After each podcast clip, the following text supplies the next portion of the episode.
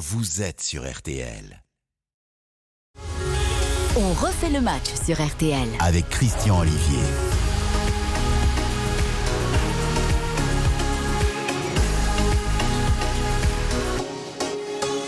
Bonsoir à toutes et tous, bonjour, bonjour. On refait le match. Bienveillance, info, débat, échange, émission 100% interactive actuellement filmée sur rtl.fr ou via l'application et à retrouver, vous le savez, le plus vite possible en réécoute avec aussi vos messages sur Twitter, le compte RTLFoot.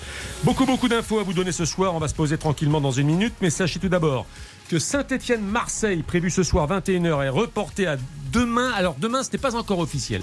Peut-être demain à suivre.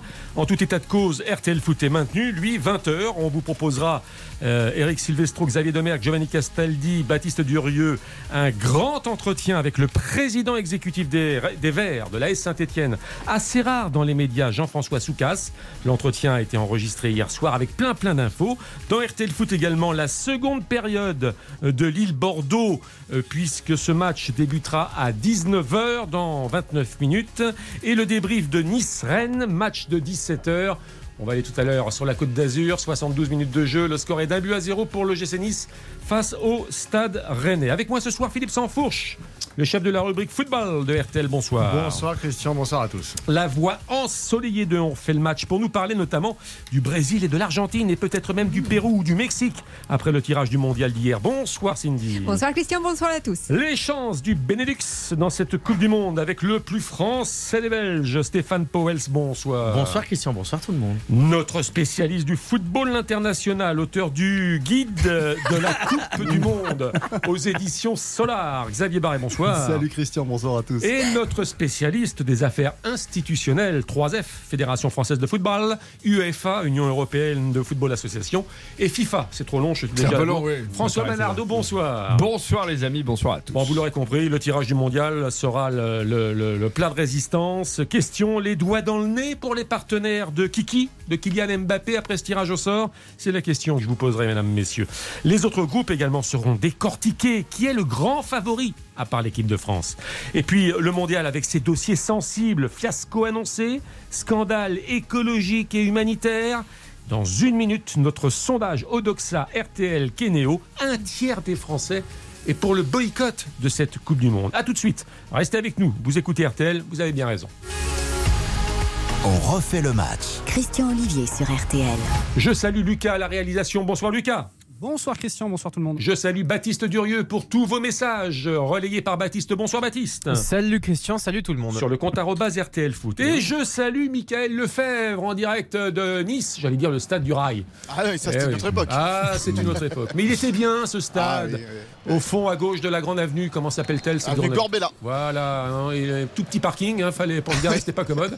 Mais on, était en dernier, mais on était bien à Nice, on était bien, on est toujours bien d'ailleurs. Et on est toujours bien à l'Alliance Riviera, surtout pour les Niçois qui mènent un but à zéro. Christian, grâce à ce but d'Andy Delors à la 67e minute, un magnifique extérieur du pied euh, de Youssef Attal, côté droit, qui va trouver la tête euh, de l'attaquant euh, niçois. Nice qui dominait dans cette rencontre, même si la board a touché le, poteau en tout début de deuxième période. Donc il reste un quart d'heure à jouer, messieurs. Et donc Nice mène à 0 face à Rennes. Est-ce que quelqu'un veut préciser quelque bah, chose sur ce match? J'ai eu le sentiment, en regardant vaguement la première période, qu'on avait affaire à un bon stade rennais. Et là, bon stade renversement de tendance, on est d'accord Mais ça, c'est Andy Delors. Hein. Il peut être comme ça, il peut être assez clinique parfois dans ses buts et, les buts étaient vraiment inarrêtables. c'est plutôt le supporter niçois qui va parler. Ce qui, me désespère un peu avec le GC Nice ou le monde de GC Nice, c'est que c'est une équipe à réaction. Je pense que Galtier doit s'époumoner, euh, leur rappeler toujours à la, mi-temps ce qu'ils doivent faire et, ils réagissent. Ils auraient le bon goût d'agir plutôt que de réagir, ce serait mieux pour le gym. Moi, je suis complètement amoureux de cette équipe Stéphane bretonne. Amoureux de cette équipe bretonne parce que je trouve que depuis le début de saison, elle montre vraiment des choses très intéressantes et elle donne envie de regarder des matchs de foot avec ce match hier qui est formidable. Mais voilà, c'est contre le cours du jeu. Moi, je trouve que le 1-0 est bien payé pour Nice. François va dire euh, non, c'est bien. Mais... c'est bien payé pour Nice. Oui, je, te rejoins. Ah, moi j'ai pensé à vous Christian en regardant ce match-là ah parce que on a, on a, longuement parlé notamment du rôle des défenseurs latéraux la semaine dernière. Ah, les fameux pistons. Ah oui, alors pistons ou pas, mais euh, toujours qui sont ah, aujourd'hui beaucoup plus offensifs que défensifs. Et en fait, Atal, c'est l'incarnation euh, précise de ce type de joueur puisque on a parlé du poteau de la board, c'est consécutif à une perte de balle euh, d'Atal sur une action défensive où on voit que manifestement il est pris un peu comme un minot. Et puis, dix minutes après, il nous gratifie d'un geste exceptionnel avec ce débordement et, cette, cette lucidité et cette exécution technique avec ce petit extérieur pied droit pour la tête de Delors. Donc voilà, il y, a tout ce qu'on aime et, toutes les limites du, poste de, latéral moderne. Mais je n'en démords pas. Une bonne défense à 4, voire à 5. C'est une bonne assise qui permet à l'équipe ensuite de se propulser et de gagner des titres. Vous avez lu la chronique de Bichente Lizarazu dans l'équipe cette semaine ah bah, On n'en rate jamais une. Eh, Coman, c'est un ailier droit pour euh, Bichente Lizarazu. C'est pas un défenseur. Mais il a raison. Bah oui, mais on a eu un gros débat, vous n'étiez pas là, c'est pour ça, Stéphane Powell. Mais je vous écoute, vous savez. Sur le... Alors, j'ai une petite indiscrétion euh, à, vous formuler. Ah. Le, match Saint-Etienne-Marseille, ce n'est pas encore officiel, mais ce sera très, très, très, très probablement demain à 15h. D'accord. Voilà, voilà, ça vaut ce que ça vaut, mais pour l'instant, c'est officieux. Euh, le sondage exclusif Odoxa RTL Keneo, euh, car nous sommes les premiers à vous proposer sur RTL un baromètre post-tirage. Alors, non pas sur les chances de l'équipe de France à proprement parler, dans le fameux groupe D, D comme Didier Deschamps, mais de façon plus générale par rapport à, l'image de, cette équipe, de cette équipe de France, à propos de l'image également du Qatar, qui organise la compétition de toutes les polémiques, et à propos de polémiques, de l'image de Kylian Mbappé, qui, vous le savez, euh, la semaine dernière, lors du rassemblement, a boycotté les sponsors de l'équipe de France. Donc c'est évidemment extrêmement intéressant. Et une fois n'est pas costume, on va commencer par ce, ce sondage avec le grand patron de Doxa, Gaël Sliman. Bonsoir Gaël. Bonsoir Christian. Ah, c'est un événement dont Gaël Sliman, le boss de Doxa, est au rendez-vous. Et mon cher Gaël, euh, c'est un baromètre riche, très riche d'instructions. Alors on va commencer d'abord par un peu de sport et on en parlera ensuite du sport jusqu'à 19h. Euh, non, d'abord, euh, l'intérêt des Français. Tiens, on va commencer par l'intérêt des Français. Ils ont vraiment l'intention de suivre cette Coupe du Monde. Il y a déjà un vrai élan pour suivre la compétition, n'est-ce pas? Oui, il y a déjà un vrai élan et pourtant euh, c'est une Coupe du Monde très particulière, à une date très particulière, inhabituelle, et on a 56% des Français qui nous disent qu'ils ont l'intention de la suivre. Alors certains vont regarder ou écouter tous les matchs qu'ils pourront, ils sont minoritaires, hein, ils ne représentent que 13% de la population, euh, mais ils sont 56% en tout à nous dire je le ferai d'une manière ou d'une autre, soit pour les gros matchs, soit pour les matchs de l'équipe de France. Et vous savez, euh, Christian, c'est une moyenne. Donc quand on regarde dans le détail ce que nous disent les hommes qui regardent davantage le foot que les femmes ou les jeunes, on arrive à des niveaux extrêmement élevés. On est à plus de 70% chez les hommes et chez les jeunes âgés de, 18 à 24 ans. On peut encore faire mieux puisque euh, juste avant la dernière Coupe du Monde en 2018, en juin, on avait 66% des Français qui nous disaient avoir l'intention de suivre la compétition. Donc il y a encore 10 points à gagner, mais on est déjà au-dessus du niveau d'intérêt qu'on observait euh, pour le dernier euro. Une incise, le direct, égalisation rennaise, Michael Lefebvre. Et un nouveau but de la tête, cette fois c'est de la part de Martin Terrier sur un corner déposé côté gauche euh, par euh, Bourigeau sur la tête donc de l'attaquant euh, René qui permet aux Bretons d'égaliser. C'est le 17e but cette saison de Martin Terrier. Il reste 11 minutes à jouer dans le temps réglementaire. Et Dante au marquage est un peu à la bourre. Hein. Il est un peu à la bourre. A tout de suite, Michael Lefebvre, antenne ouverte. Deuxième thématique, Gaël Sliman, le baromètre Odoxa RTL Kenéo. Et ensuite, avec nos amis chroniqueurs, on, commentera, on débattra évidemment, on discutera de ces résultats extrêmement intéressants. Mais pour l'instant, on plante le décor. Deuxième thématique, l'équipe de France, c'est la grande favorite de la compétition. C'est donc euh, la favorite pour conserver son titre. Christian. Oui. On est on est à 55% des Français qui pensent, qui nous disent, quand on leur demande de faire un pronostic sur qui va remporter la compétition, qui nous disent que c'est la France qui le remportera. Euh, c'est pas toujours le cas. En, en, 2018, par exemple, quand on demandait aux Français de faire le même pronostic, ils étaient moitié moins à citer euh, leur pays. C'était déjà le numéro un devant le Brésil et l'Allemagne. C'est toujours le même trio, hein, France, Brésil, Allemagne. C'était déjà le cas en 2018 dans les dans les euh, pronostics des, des personnes interrogées. Mais cette fois, on croit vraiment aux chances des Bleus. Euh, le la, la, la coupe des confédérations, la coupe euh, des confédérations avec, euh, avec la Belgique, l'Espagne, des nations, pardon, avec euh, la Belgique, l'Espagne et l'Italie, a, a marqué les esprits. Et chez les amateurs de foot, même chose. 70% pensent que c'est la France, pronostique une victoire de la France. C'est là aussi quasiment le double de ce que pronostiquaient les amateurs euh, il y a de ça euh, 4 ans, en 2018. Troisième thématique que nous allons développer dans un instant, les droits de l'homme au Qatar. Car c'est la Coupe du Monde de toutes les polémiques. Il faut bien, il y a, il y a vraiment trois problèmes les droits de l'homme, le problème écologique et euh, le problème. Euh, euh, pardon? Les, les, solaires, les Oui, enfin c'est la Coupe du Monde de tout le, de, des polémiques et de l'accueil des supporters. Bon, on va y venir. Alors les résultats, Gaël Sliman. Bah, C'est une préoccupation pour les Français. Euh, je pense pas qu'il y avait de sondage à l'époque de la Coupe du Monde 78 en, en Argentine sur euh, la, junte militaire de Videla qui gouvernait le pays, mais ça avait fait des polémiques dans d'autres pays. En France, ça perturbe hein, cette situation au Qatar. Euh, on a les deux tiers des Français qui nous disent qu'ils sont quand même perturbés par cette situation euh, des droits de l'homme et que ça les préoccupe qu'on organise une, une Coupe du Monde là-bas pour ces raisons. Et on a une majorité de Français mais une minorité d'amateurs de foot, parce que ça les priverait beaucoup, euh, qui nous disent qu'ils pourraient même boycotter cette Coupe du Monde en ne regardant pas certains matchs. Ensuite, on a euh, 4 Français sur 10 et 3 amateurs de foot sur 10 qui nous disent qu'ils souhaiteraient même que l'équipe de France boycotte cette Coupe du Monde un petit benchmark, Christian, une petite comparaison internationale. Euh, on est à 39% des Français qui souhaiteraient un boycott euh, de la France. Euh, les Allemands sont à peu près le double. Ils sont les deux tiers d'entre eux à souhaiter que leur pays boycotte cette Coupe du Monde au Qatar pour ces raisons-là. Et pour les Français, un tiers des Français, ça commence à infuser. On y reviendra dans, dans un instant pour le boycott. Oui, je parlais des trois thématiques. C'est l'éthique aussi. J'ai oublié l'éthique, les soupçons de corruption et d'attribution. À ajouter au social, les conditions de, travailleurs, de travail pour les, les travailleurs et l'aspect écologique. Euh, rapidement, dernière thématique. On parlait de polémique. Euh, il en a déclenché une, euh, Kylian Mbappé à Clairefontaine la semaine dernière, avec le, boycott des sponsors des Bleus. Comment réagissent les Français? Bah comme toujours, c'est navrant, c'est systématique, plus besoin de faire de sondage là-dessus, Christian. Il donne toujours raison à Kylian Mbappé, quoi qu'il arrive. Et là, en l'occurrence, les deux tiers des Français, une proportion comparable d'amateurs de foot, hein, presque deux tiers, 63%, disent Kiki a eu raison. Il a eu raison, Kylian. Il est important que les joueurs de l'équipe de France puissent choisir les marques auxquelles ils sont associés. C'est assez vertigineux parce que je pense que par rapport à un comportement comme celui-ci, s'il s'était agi d'un autre joueur, euh, le, la réaction des Français aurait été sans doute très différente. Euh, mais euh, Kylian Mbappé a, a décidément le vent en poupe dans l'opinion depuis, depuis ces derniers mois. Et vous semblez le regretter Gaël Sliman, vous nous dites que c'est navrant.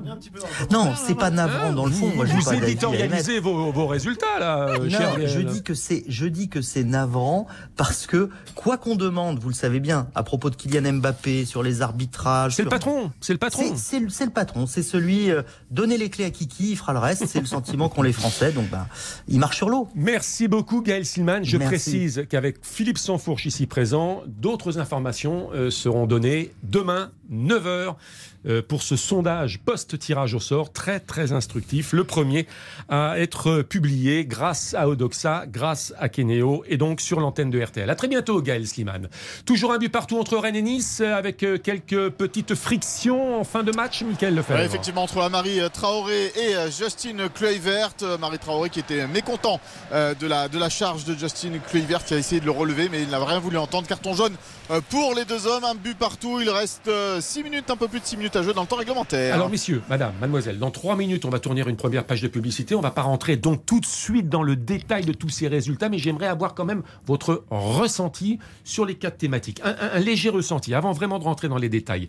Euh, le, les Français qui ont vraiment l'intention de suivre cette, cette Coupe du Monde. Là, il n'y a pas de surprise, quoi qu'il arrive, Philippe Sansfourche. Oui, on, peut euh, estimer que de toute façon, la place du football, maintenant, elle est, elle est assise euh, en France. L'intérêt à 6 mois, 8 mois même, quasiment de, de, l'événement. Il est normal qu'il va monter en, puissance euh, progressivement.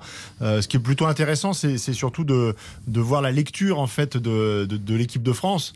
Euh, et du suivi de l'équipe de France, de l'intérêt pour l'équipe de France, malgré l'échec de l'euro, on s'aperçoit qu'il y, a, quand même un, une confiance, un optimisme. Il y a eu le déclic de la Nation League, non? Il y a eu le déclic de la Nation League.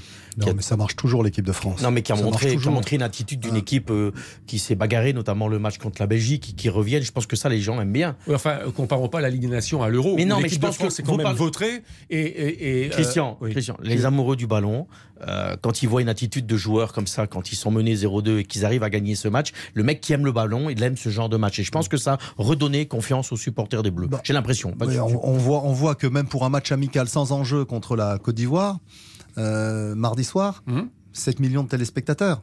Enfin, euh, la semaine dernière, non? Euh, non, la Côte d'Ivoire, la semaine dernière, l'Afrique du Sud. L'Afrique du Sud, c'était encore moins intéressant a priori, 7 millions de téléspectateurs. Donc oui, les, Français, parfois, ils font la fine bouche, mais ils regardent quand même. il y a Mbappé, il y a peut-être aussi Karim Benzema, c'est peut-être sa dernière Coupe du Monde. Et j'ai l'impression que c'est ce genre de choses... Oui, ce genre de choses aussi enthousiasme des personnes, des supporters qui voulaient les voir dans l'équipe de France. François Bernardo Non, mais c'est un, un label, Coupe du Monde qui est, fédérateur pour tout le monde. Je veux dire, si en 78 il y a eu des commentaires parce que c'était une junte militaire en Argentine, euh, là il n'y a pas de, dictature au pouvoir au Qatar. C'est des éléments sur lesquels on va revenir, mais évidemment ça fédère les Français. On n'échappera pas, on n'échappera pas à, échapper, tous les dossiers du peuple, et aux dossiers polémiques. 18h et pile 45 minutes. Les 5 dernières minutes de Nice-Rennes dans un instant avec Mickaël Lefebvre. Le score est toujours d'un but partout. Et après la page de publicité, le premier débat. D'abord le débat sport. Suite au tirage au sort d'hier, quelles sont les chances de l'équipe de France? Alors j'ai employé une expression un peu triviale, les doigts dans le nez, mais euh, mine de rien, c'est quand même une autoroute pour cette équipe de France. À tout de suite. Oula, oula, oula, monsieur Olivier. On refait le match. Bonjour.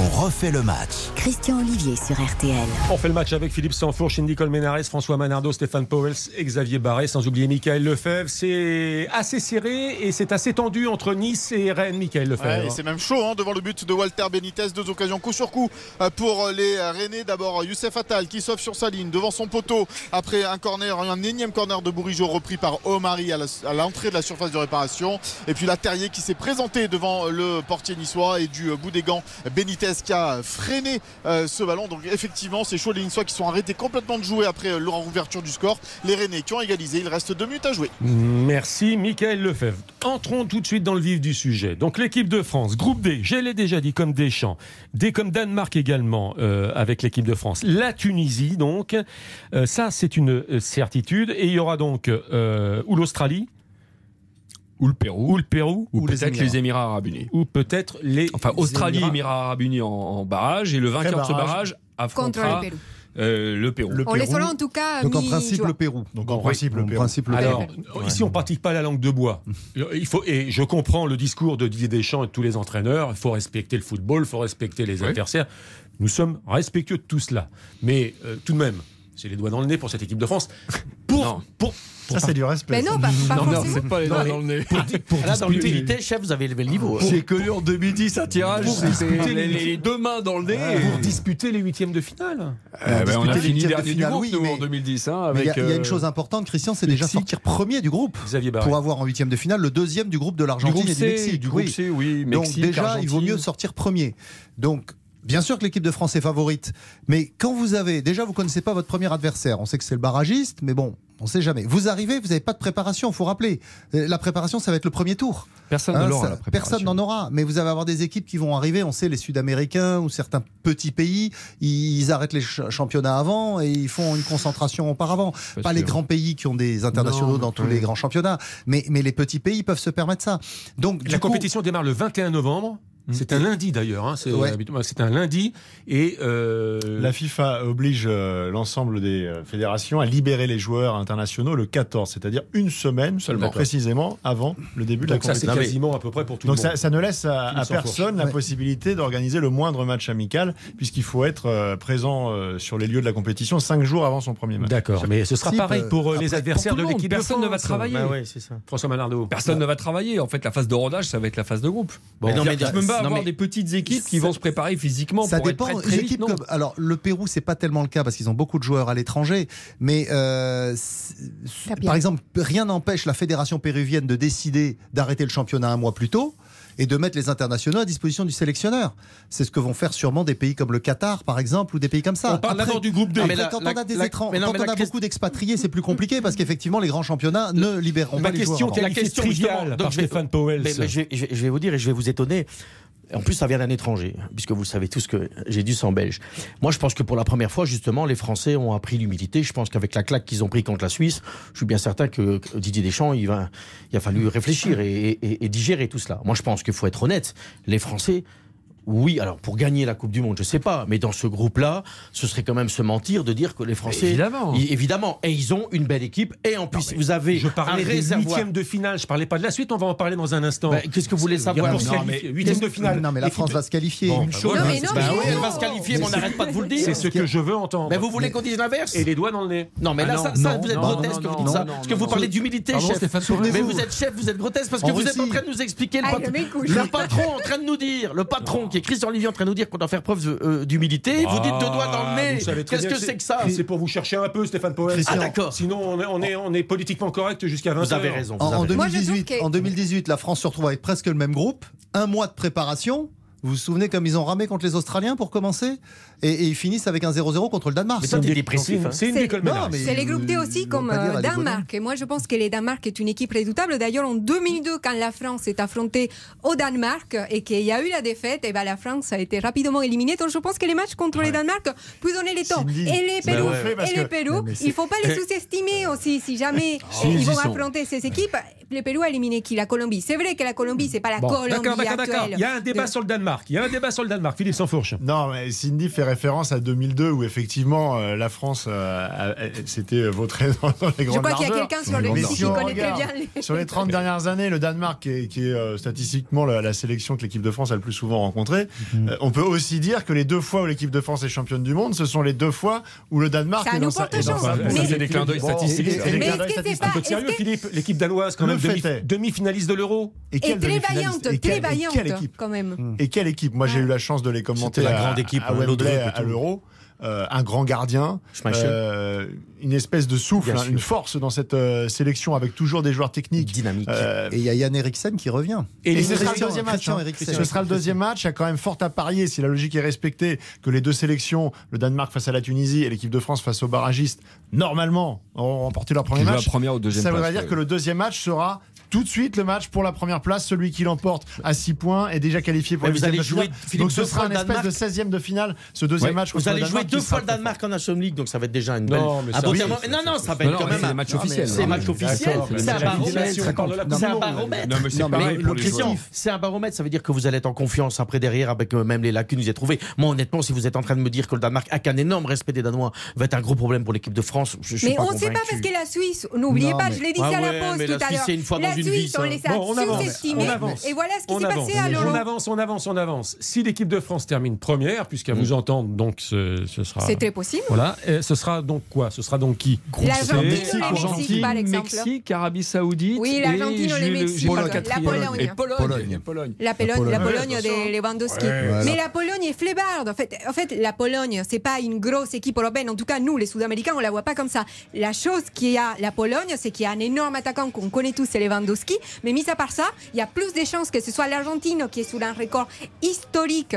Euh, il y a un but, c'est ça non non, non, Ok. L'Argentine qui est sur un super euh, parcours en ces moments, c'est-à-dire ils sont à 31 victoires. C'est un record historique qu'on ne voyait pas depuis les 91. Les records sont faits pour être battus, cher Cindy Colmenares. Et le Mexique, c'est. C'est quand même les champions de la Coupe Américaine en titre. C'est terminé, à, dans la bomborena de. Comment on appelle ça de, Comment tu dis La bomborena La bomborena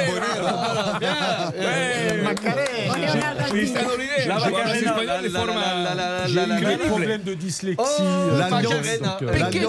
problème de dyslexie. Ça, c'est ce que vous. Vous savez que dans le credo dont fait le match, il y a également le mot bienveillance.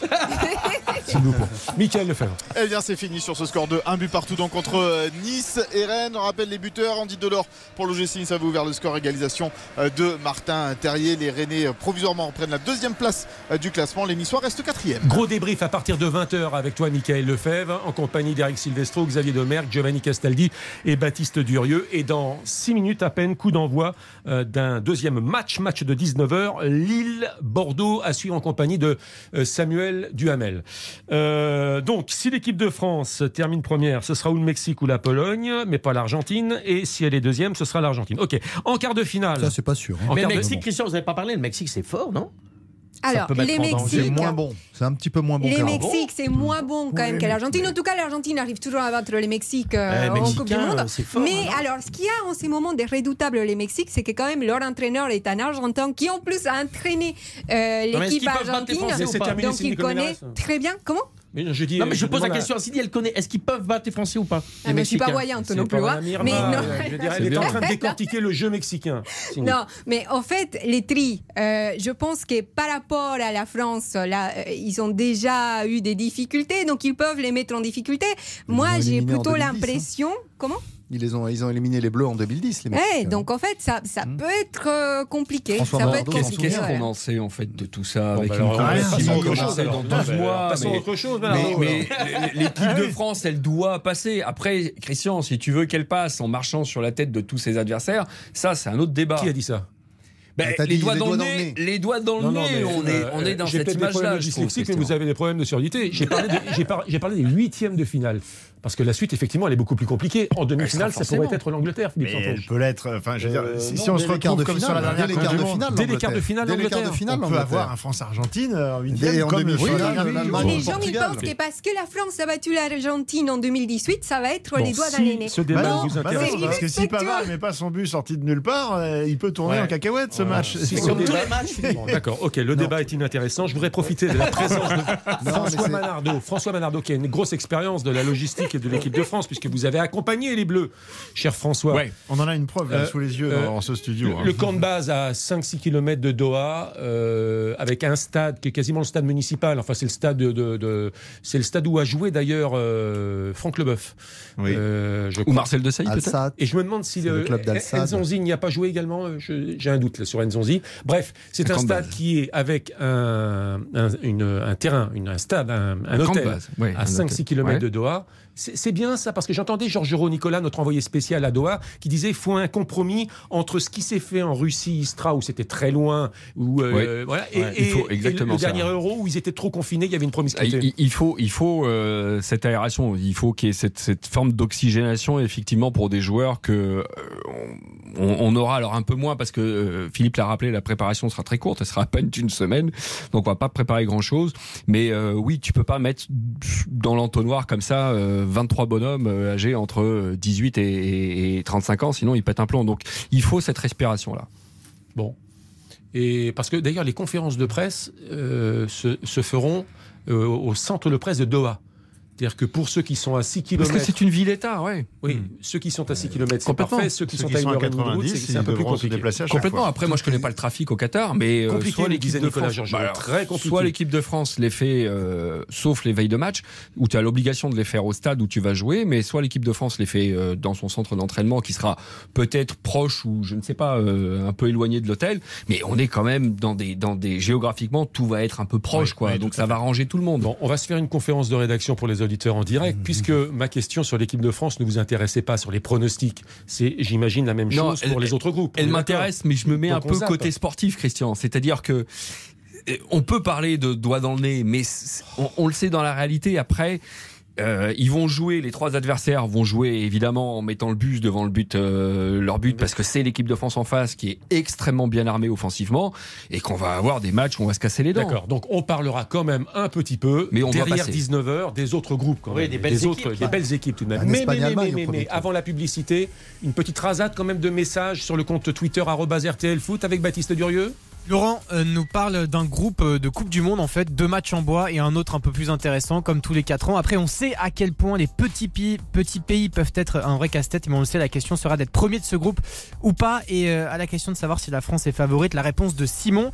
La vérité c'est qu'avec cette génération et celle à venir coachée en plus par ce sélectionneur la France peut gagner la Coupe du Monde tous les 4 ans sans problème. Donc oui ils sont favoris mais ce qui bloque c'est d'avoir gagné la Coupe du Monde en 2018 parce que Simon nous le dit, deux Coupes du Monde d'affilée, ça me paraît impossible. L'alchimie, la magie, l'esprit d'équipe, le petit bonus psychique et collectif de 2018, ça arrive une fois tous les 10-15 ans au moins. parce qu'il y a la malédiction de la Coupe du Monde, le gagnant de la Coupe du Monde. cette Coupe du Monde. deux nations à pouvoir le faire. Hein. Oui, les Brésil dans les années 30 et le Brésil 58-62. Il y aura 10 pages sur ce thème-là dans le guide de la Coupe du Monde aux éditions Solar. La publicité. La placé quand même à nous. Madame, messieurs, la publicité, les informations à 19h, les autres groupes ensuite derrière 19h, et puis le mondial de toutes les polémiques. RTL, on refait le match.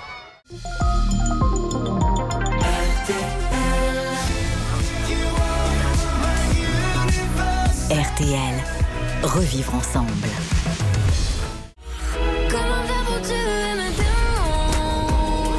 RTL, revivre ensemble. On refait le match sur RTL. Avec Christian Olivier. La suite dont refait le match euh, avec euh, François Malardo dissipé ce soir, Philippe Sansfourche, Cindy Colmenares, Stéphane Poels et Xavier Barré. Je vous rappelle le résultat du match de 17h. Nice-Rennes, un partout. Débrief à partir de 20h dans RTL Foot. Et dans la Bombonera de Lille, Lille-Bordeaux, le coup d'envoi a été donné depuis 5 minutes environ. Bonsoir Samuel Duhamel. Bonsoir Christian. Effectivement, 6 minutes à, Pierre-Monroy, toujours 0-0. Et les Lillois qui veulent poursuivre leur bonne série. On le rappelle, un 6 matchs sans avoir encaissé de but et sans défaite en Ligue 1 face à une équipe de Bordeaux qui n'en finit plus de sombrer dernière euh, du classement. Et puis euh, les Bordelais qui doivent faire 105 joueurs majeurs ce soir rapidement. Ahmed Odzik, Marcelo, Guilavogui et Briand sont suspendus. Pembele est lui euh, blessé. Les Lois qui dominent mais toujours 0-0 et là aussi vous ne manquerez rien de cette rencontre. Dès qu'il se passe quelque chose antenne ouverte pour Samuel Duhamel à l'attention notamment mais pas seulement des supporters lillois et bordelais. La Ligue 2 également un soupçon de Ligue 2 avec Baptiste Durieux. Premier résultat à vous donner, c'est la victoire de Toulouse, évidemment, cet après-midi. 2 buts 1 face au Paris FC. Toulouse qui a, renversé Paris, qui prend dorénavant 10 points d'avance sur le Paris FC, deuxième dans ce classement de Ligue 2. Il y a évidemment d'autres affiches, 0-0 sur les autres pelouses. On joue depuis 7 minutes. Bastia-Auxerre, Caen-Dunkerque, Dijon-Grenoble, Nîmes-Guingamp, Pau-Le Havre, Queville-Rouen-Sochaux, Rodez-Niort et enfin Valenciennes qui accueille Amiens. Merci. Vos messages sur le compte RTL Foot un petit peu plus tard avec Baptiste Durieux et toujours cette information qui n'a pas été officialisée. Le match euh, Saint-Étienne-Marseille reporté ce soir en raison de la neige eh bien, aurait lieu euh, demain à 15h. RTL Foot est maintenu. Il y aura toutes les infos avec évidemment la seconde période de Lille-Bordeaux. Et puis dans la deuxième heure de RTL Foot, entre 21h et 22h, Jean-François Soucas, rare dans les médias, le président exécutif de l'AS Saint-Étienne, justement. Euh, entretien enregistré hier soir avec plein d'infos. ce sera donc l'invité de toute l'équipe de RTL Foot. Alors, on a. Monsieur Pardon Je voulais juste un petit mot sur la Ligue 2. La Ligue 2. Ben, Toulouse, c'est quand même exceptionnel. Je veux dire, l'année passée, Comoli et, et, et, le coach Philippe Montagnier rate la montée, rappelez-vous, sur un match. Mm. Et c'était même invectivé contre l'arbitrage, c'était chaud. Euh, un an après, ils ont 10 points, ouais, ils ont 10 mm. points d'avance et ils vont monter. Je dis chapeau quand c'est bien, faut le dire.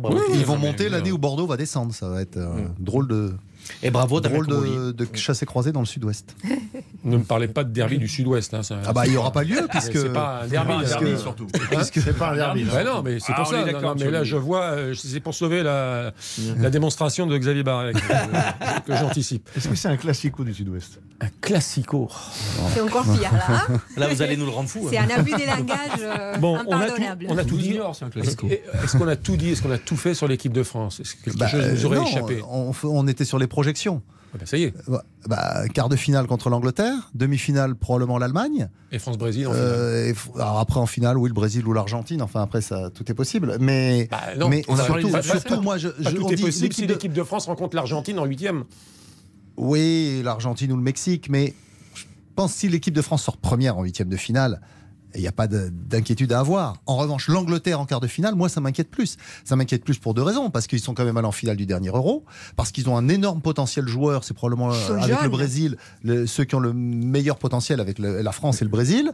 Et puis surtout, ce sera l'événement pour l'Angleterre, le football anglais par rapport à d'habitude, mmh. c'est que cette Coupe du Monde a lieu en pleine saison. Donc que tous les joueurs seront en pleine bourre, alors que d'habitude ils arrivent après des saisons marathon, sans trêve, et qui sont rincés. Mais ça change quoi par rapport aux joueurs de l'équipe de France bah bah, Ça veut dire que les Anglais seront plus performants d'habitude. On n'a pas toujours vu l'Angleterre euh, avec son, équipe en pleine bourre physiquement, parce que la Coupe de la Ligue, la Cup, le championnat. Il n'y a, pas de sujet. Le dernier Euro qui était un euro en Angleterre, hein, on va pas se mentir, euh, qui a mis en place toutes les possibilités pour que l'Angleterre aille au bout. Ils ont quand même trouvé le moyen de se bananer bah chez eux à Wembley bah euh, en finale. Bah, bon, euh, moi je veux bien que l'Angleterre soit le, grand favori, l'équipe qui monte. Euh, moi par exemple, je pense que l'Espagne euh, est bourrée de talent et pour moi une sélection qu'il faut suivre bien plus que, que l'Angleterre. Parce que la démonstration. Citez-moi un joueur anglais que vous mettez dans le 11 français. ils seront dans l'autre partie de tableau. Les Espagnols. Je, vous donne un. Oui, bah déjà. non mais moi je rejoins. Bon, un deuxième. Je le rejoins. Philippe s'en fout. France-Angleterre. Citez-moi un joueur anglais aujourd'hui qui est supérieur. Bah oui, clairement. Poste pour poste. Clairement. Tu mets les Anglais candidats. Les Anglais, clairement, ils ont. Aucun, moi, pour répondre à Philippe. Ils, sont vice-champions d'Europe. Eux, ils sont allés en finale. Oui, Alors, ils l'ont pas gagné, ils ont perdu au tir au but. Ils sont où les champions d'Europe, Xavier? Bah, À la case. Les Italiens, oui. Les titres, ça, ça, passe très très vite. Cet euro était quand même ça passe très très vite. Et il y a un truc, il y a un truc, je, sais, ça, ça peut choquer, mais Didier Deschamps, Moi, moi ça cette semaine, ça m'a encore gonflé quand je vois des critiques sur Didier Deschamps. c'est un étranger qui vous le dit. Mais qui est Ce Non, non, mais je lis des choses on critique pas Deschamps. Non, mais je suis en train de vous dire que vous avez un sélectionneur en quart de finale, qui fait un travail La France n'est pas encore championne du monde. Je suis en train de vous dire, vous avez un sélectionneur qui a de batteries de joueurs exceptionnels, qui se permet de faire jouer Klaus parce qu'il pense que c'est le moment de le faire, qui a des Kamavinga qui sont pas repris, qui peuvent être repris. Il y a un noyau de joueurs. et euh, vous faites revenir Giroud qui met des buts. Stéphane vous vous énervez tout seul parce que quelles sont vos sources sur les critiques ah, bah, de Deschamps Écoutez, moi j'ai vu quand même encore cette semaine des articles de presse. Écoutez, je ne suis pas là pour faire. Mais non, mais je ne souviens plus. Mais il y en a Mais si, il y en a. Qui ça? Il n'y a, que votre ami Courtois qui est encore euh, prêt à, critiquer l'équipe de France. Christian, je vous dis que toujours pas. Ça, rejoint ce qu'on disait tout à l'heure sur, sur, la confiance des gens envers l'équipe de France. C'est-à-dire qu'au sortir de l'Euro, il y avait une vraie interrogation sur est-ce qu'on n'est pas à un moment stratégique de l'histoire des Bleus? Est-ce que Didier Deschamps est peut-être pas euh, pas en fin de course, mais en tout cas parfois les meilleurs euh, les, meilleurs entraîneurs ou sélectionneurs ont parfois des histoires qui à un moment donné ne sont mais plus. Mais oui, Philippe, je l'entends bien. Mais moi, quand je vois la conjonction totale, et là, là, on voit qu'il a retourné complètement à la fois les observateurs et au mais sein cet échec contre la Suisse, oui, mais cet échec contre la Suisse, je, prends, je pense qu'il en a pris vraiment quelque chose pour faire mieux demain. Moi, je pense que Didier Deschamps, il a cette faculté exceptionnelle de pouvoir se remettre en question. En quoi il a retourné les observateurs, euh, Didier Deschamps? Bah, Il y avait des questions qui se posaient sur. Euh, il, a surpris quand même un petit peu tous les gens qui le connaissent, euh, Didier Deschamps, sur l'avant-euro, la gestion de l'euro, le fait de, de, rappeler Karim. Pas le fait de rappeler Karim Benzema, mais on l'a suffisamment raconté, de le rappeler sur une période très courte avant. Euh, avant la compétition. Il a un petit peu euh, chamboulé ses, équilibres, de groupe euh, au niveau humain et au niveau tactique.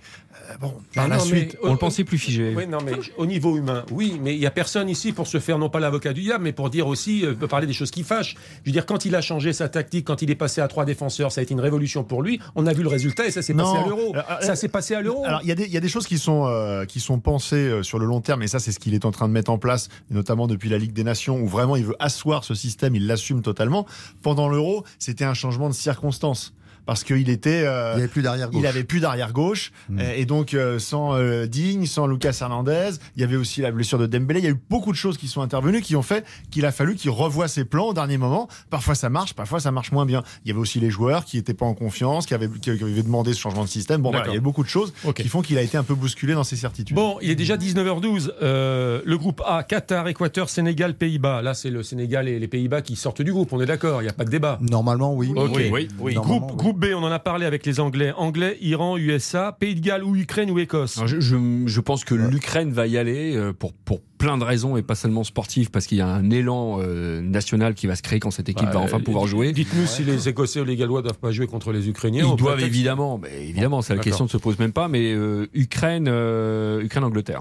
D'accord. Le groupe C, Argentine, Arabie Saoudite, Mexique, Pologne. On en a parlé tout à l'heure. Argentine, ultra Argentine, Argentine et Mexique. Je une pièce sur le Mexique. D'accord. Le groupe D, c'est l'équipe de France. On en a parlé. Le groupe E, on l'a esquissé tout à l'heure avec euh, là pour le coup un sacré choc entre l'Espagne et l'Allemagne. C'est les groupes de la mort. Si vraiment il y en a un, même s'il n'y en a pas cette année, mais ça J'aime pas trop le groupe de la mort. Bah, Espagne, Espagne, Allemagne, Japon et Costa Rica ou Nouvelle-Zélande. Donc on est Espagne, Allemagne. D'accord. Groupe F, Belgique, Canada, Maroc et Croatie.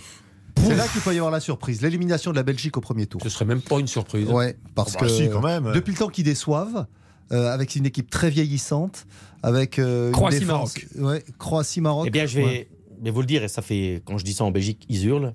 Mais je pense qu'on se prend, on se prend pour des trop beaux. Et je pense que la Croatie, c'est pas une équipe vieillissante comme disent les journalistes belges.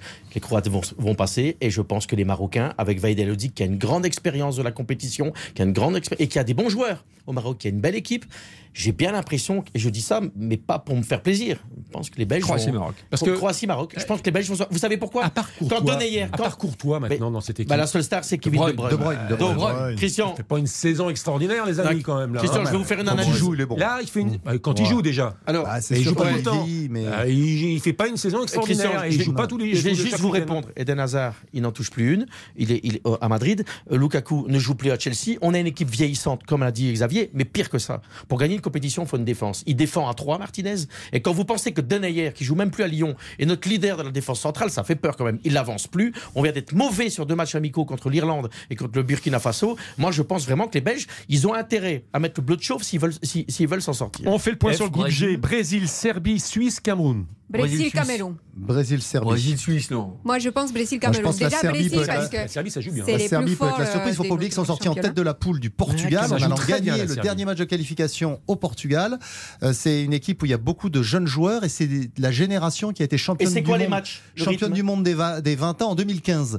Donc c'est une génération qui arrive à maturité. Voilà. Et donc euh, il y a beaucoup beaucoup de très bons mais il faut voir les matchs. C'est quoi qui contre qui en premier Oui, bon, Bah, si, si, parce que c'est important. Encore une fois, Brésil-Serbie. Suisse. d'entrée. Brésil, Bah non, Serbie, la dit- Suisse, on n'en Suisse, parle Brésil. pas. Ouais, Bah ouais, Ensuite raison. Serbie-Suisse. Ah, non, non, non. Alors que la Suisse, ça A nous a sorti Ouais. Elle a flingué l'Italie. Cameroun, c'est Eh, fou. contre Cameroun a quand même battu Chacun son tour, l'Algérie, hein, chacun mais son c'est tour. pas grave. hein. Non, mais la Serbie, c'est très la, fort. hein. la Serbie a une revanche à prendre sur la Suisse qu'il a un peu volé lors de la dernière Coupe du Monde.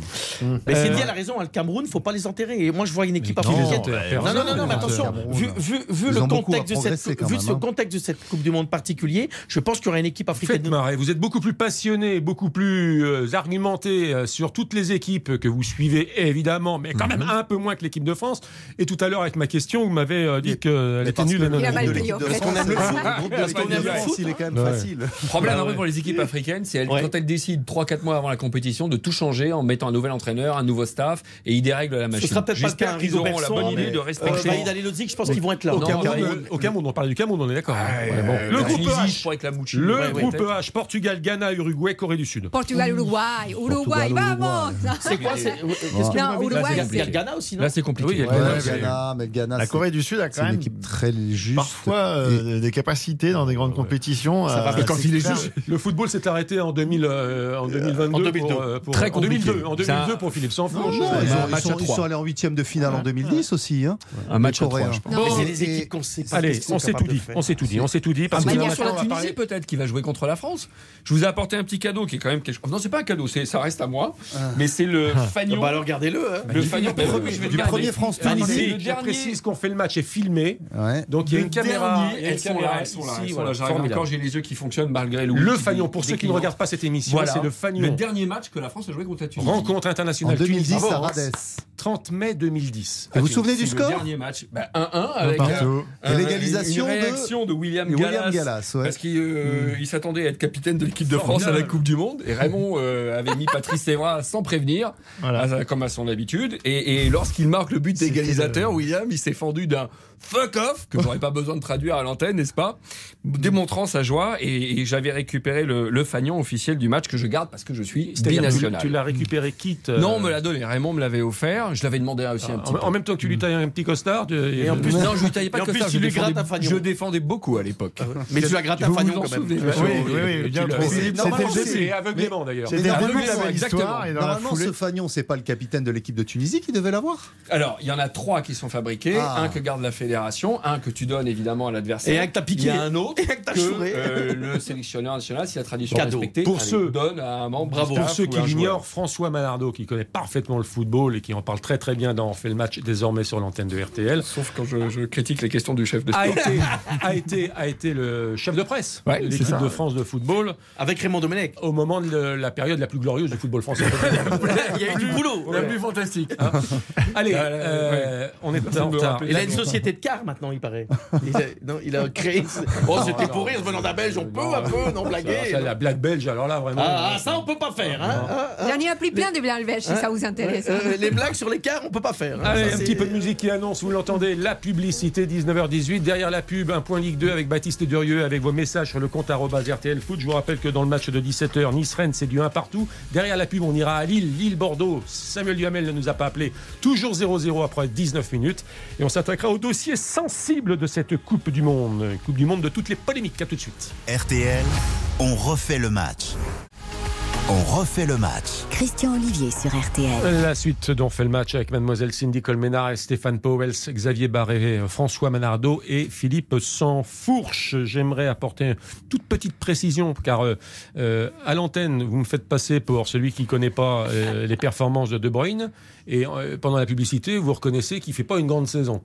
C'est up and down. Il fait des grands matchs et des matchs très moyens. Merci Vous avez raison. Stéphane Powell. Vous avez raison. Euh, faut bien quand même. Il faut rééquilibrer de temps en temps. Euh, Lille-Bordeaux, toujours 0-0, 20 minutes, bientôt 21. Samuel Duhamel. Exactement, 0-0. Domination euh, lilloise, mais domination stérile pour l'instant. Les Lillois qui se sont procurés deux occasions, dont euh, une énorme en tout début de rencontre avec euh, une frappe de Yilmaz qui a été repoussée par euh, Poussin, le portier bordelais, et derrière Onana qui manque, euh, un, qui manque euh, le cadre euh, alors qu'il était à 1m50 de, de, la, ligne, de de, de but. Et puis euh, une autre frappe d'Onana à la 22e minute. Mais pour l'instant, 0-0. Merci Samuel. La Ligue 2 ou, les messages, et même les messages sur le compte RTL Foot sur Twitter par conséquent. Baptiste Durieux. On va commencer par les messages. Évidemment, priorité à nos auditeurs. Boris euh, nous parle d'une tendresse pour les Pays-Bas euh, par rapport à, à ses pronos Coupe du Monde. Il nous dit c'est le sens de l'histoire. Ça fait trop longtemps qu'on ne les a pas vus au plus haut niveau. Et surtout, surtout, il y a à chaque ligne du top niveau beaucoup d'expérience et beaucoup de talent et de jeunesse. Pour moi, c'est l'équipe avec le mix parfait. Euh, Simon nous dit Je ne vois pas comment on pourrait faire sans l'Espagne ni l'Allemagne pendant cette Coupe du Monde. L'un des deux va gagner. Je mets ma main à couper. Ce genre de pays ne reste pas plusieurs années comme ça sans titre. Et il y aura surtout, je pense, un sentiment de révolte. Et puis enfin, euh, Alexandre, message assez émouvant. Évidemment, vous allez comprendre pourquoi. Il nous dit J'aimerais bien voir l'Argentine ou euh, le Portugal, de magnifiques nations, Cristiano Ronaldo et Lionel Messi pour leur dernière Coupe du Monde. Ce serait trop beau. Et il rajoute quand même, Alexandre, euh, par contre, quasiment sûr qu'on sera déçu une nouvelle fois de la Belgique et de l'Angleterre. C'est le message d'Alexandre. La Ligue 2, Baptiste. Beaucoup de matchs, euh, on va dire tout à l'heure. La victoire de Toulouse, euh, déjà 2 buts 1 euh, face au Paris FC et 0-0 euh, toujours sur les autres pelouses. On joue depuis 25 minutes. Merci Baptiste. Tiens, à propos de leur dernière Coupe du Monde, ça c'est un truc qu'on aurait pu effectivement évoquer tout à l'heure. Je vais vous donner quelques noms. Ce- sont leurs dernières Coupes du Monde à tous. Lionel Messi, 35 ans. Dernière Coupe du Monde, on est d'accord Oui. Vous m'arrêtez hein, si vous voulez ajouter quelque chose. Et c'est peut-être celle Monsieur qui va gagner. Solar, Enfin. Pardon Non, et c'est peut-être celle qui va gagner euh, pour enfin avoir le les mêmes avant. palmarès que Maradona. Qui pourra peut-être arrêter le foot avant. Oh. Il a peut-être déjà arrêté. peut-être qu'il- ouais. Il a peut-être déjà Cavani, arrêté. Cavani, 35 ans également, hein, dernière Coupe du Oui, Monde. bah oui, c'est ça. oui, d'accord. Avec Oui, aussi euh, Cristiano Suarez. Ronaldo, Cristiano Ronaldo, 37 ans.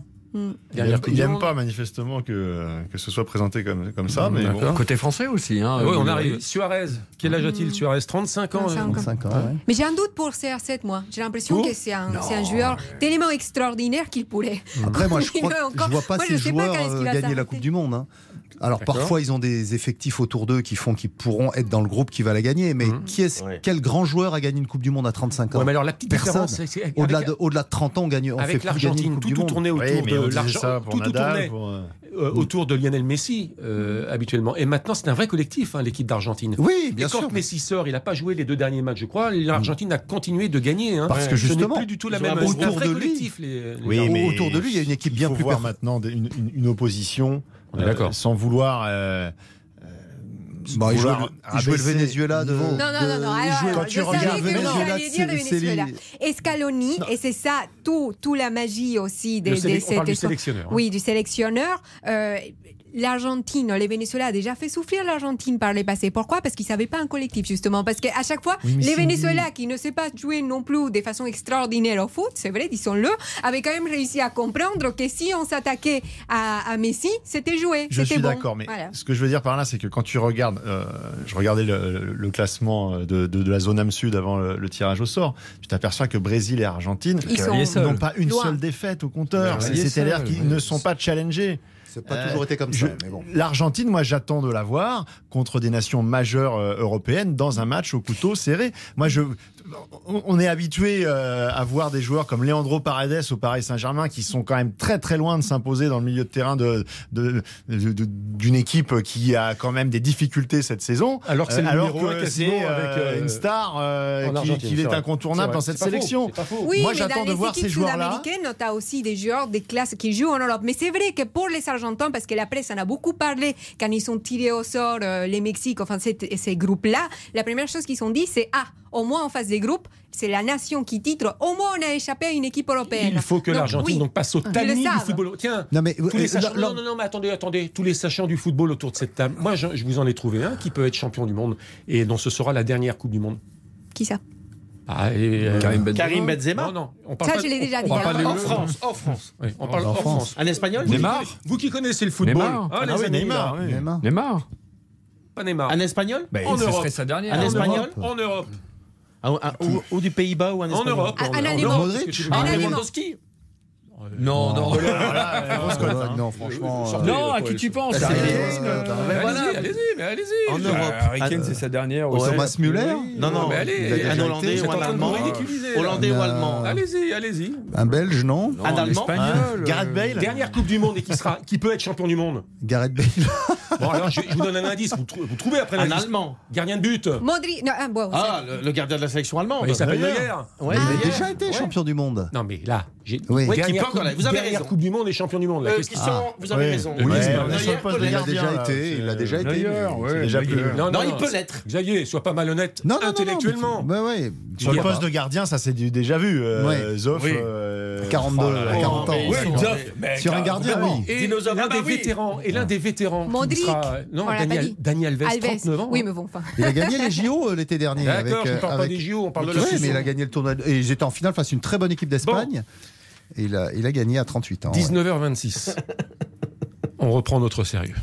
Dossier sensible, liaison dangereuse, mondiale sous haute surveillance, polémique à tous les étages, la Coupe du Monde de la discorde. Faut-il boycotter la Coupe du Monde? Vous les voyez? Les gros titres au fur et à mesure qu'on va se rapprocher de la compétition ou alors on oubliera finalement toutes ces polémiques et on dira place au football. Non, on n'oubliera pas. Philippe on n'oubliera pas et on est en train de le sentir très précisément parce que euh, on a vu à l'occasion de ce tirage au sort euh, que beaucoup de, de journalistes, à commencer par Nicolas Georgerot euh, chez nous, qui ont été euh, en amont pour pouvoir décrypter un peu la, la construction de, de cette Coupe du Monde à tous les, à tous les niveaux, à tous les étages.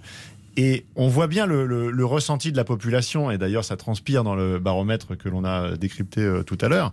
Euh, il y a une large partie de la population, euh, et d'ailleurs ça concerne autant les amoureux de football que, que la population en, général, qui ne parvient pas à adhérer à cette, Coupe du Monde. Parce que on a évoqué l'édition 78, euh, l'Argentine, avec des conditions politiques qui pouvaient être plus que discutables. Mais il y avait toujours en filigrane tout de même le fait que euh, la Coupe du Monde était accueillie par un grand pays de football. Et que même si euh, le pouvoir en place ne le méritait pas, la population sur place était une population euh, qui, qui- qui représentait ce, ce jeu. Philippe, Philippe. Oh, où ça Où ça? En Argentine. Ah, en Argentine, voilà.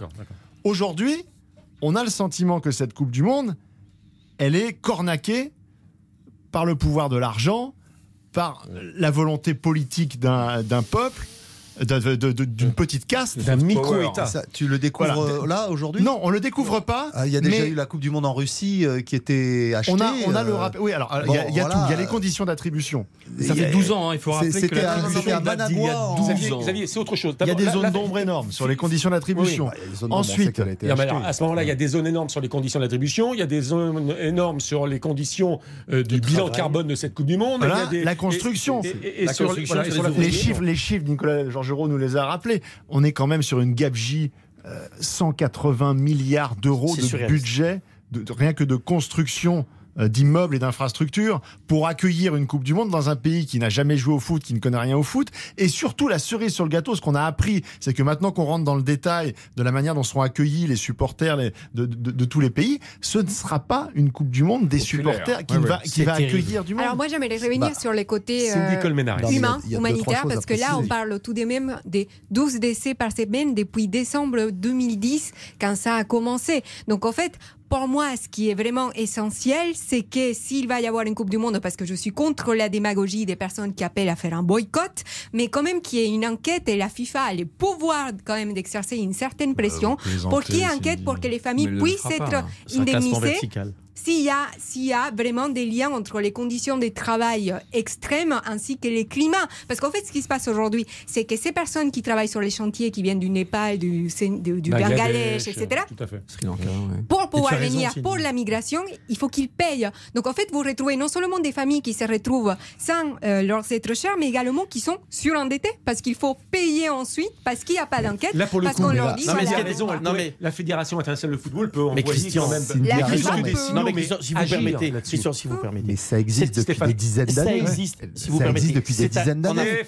En Afrique du Sud, on a eu le même problème, hein, des, des, stades qui ont été construits avec malheureusement des morts qui ont, été coulés dans le béton. Il faut dire les mots, quoi. Les mots justes. Ce que dit Cindy, elle a raison. Je pense que tout ça sera classement vertical parce qu'on est dans le sommet du pognon et que cette Coupe du Monde, on va pas y revenir, était attribuée de manière malhonnête et qui était attribuée. C'est en fait, Christian, je voulais juste vous dire, moi qui suis un amoureux euh, du ballon, je voulais juste vous dire. moi, moi, je suis obligé de vous dire que malhonnête est peut-être pas forcément le terme approprié. J'ai envie de le dire. et je prends mes responsabilités. Vous ne pouvez pas non plus tout dire. Je peux pas tout dire, mais je pense que ça a été attribué de manière dans des conditions suspectes. Allez, allez, Christian, on va dire suspect, mais j'ai pas fini. On peut aller plus loin que ça.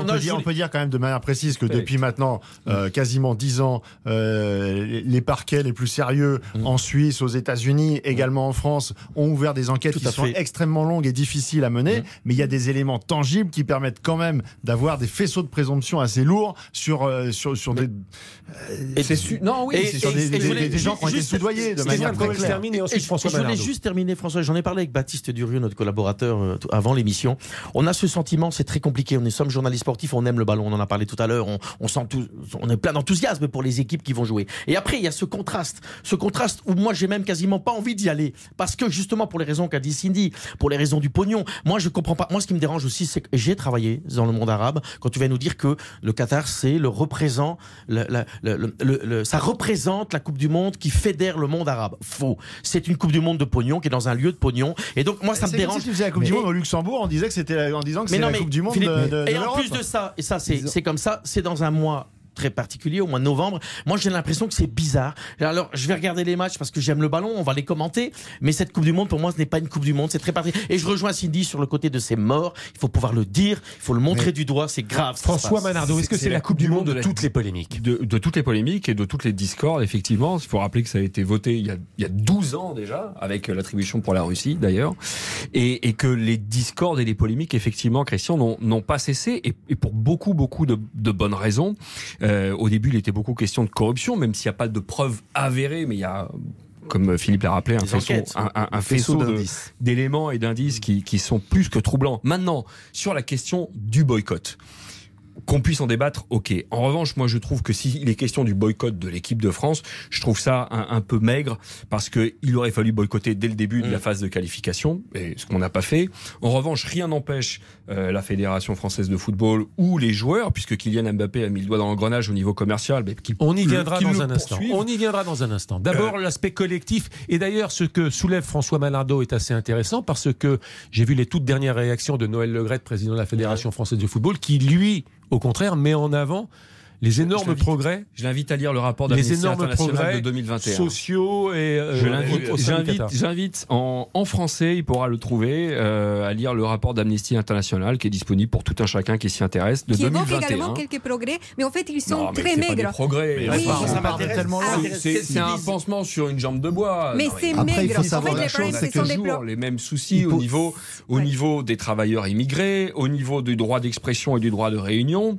Mais on n'est pas dans des démocraties. Mais on n'est pas, évidemment, on n'est pas dans après, des démocraties. Il faut, voir la réalité que sans cette Coupe du Monde de football, on ne parlerait pas de la situation des travailleurs immigrés dans ces pays-là. À quel prix? hein ça fait, ça fait. Leur dire merci, prix non, non, je dis, je dis que, je dis que quelque part, la Coupe du Monde de football est l'occasion justement de mettre le doigt sur ce, sur le traitement dont ils sont l'objet. Parce que des constructions. Il faut faire une Coupe du Monde à tous les pays qui. il faut profiter, il faut profiter de cet événement pour mettre le doigt dessus, effectivement, comme on l'a tous fait.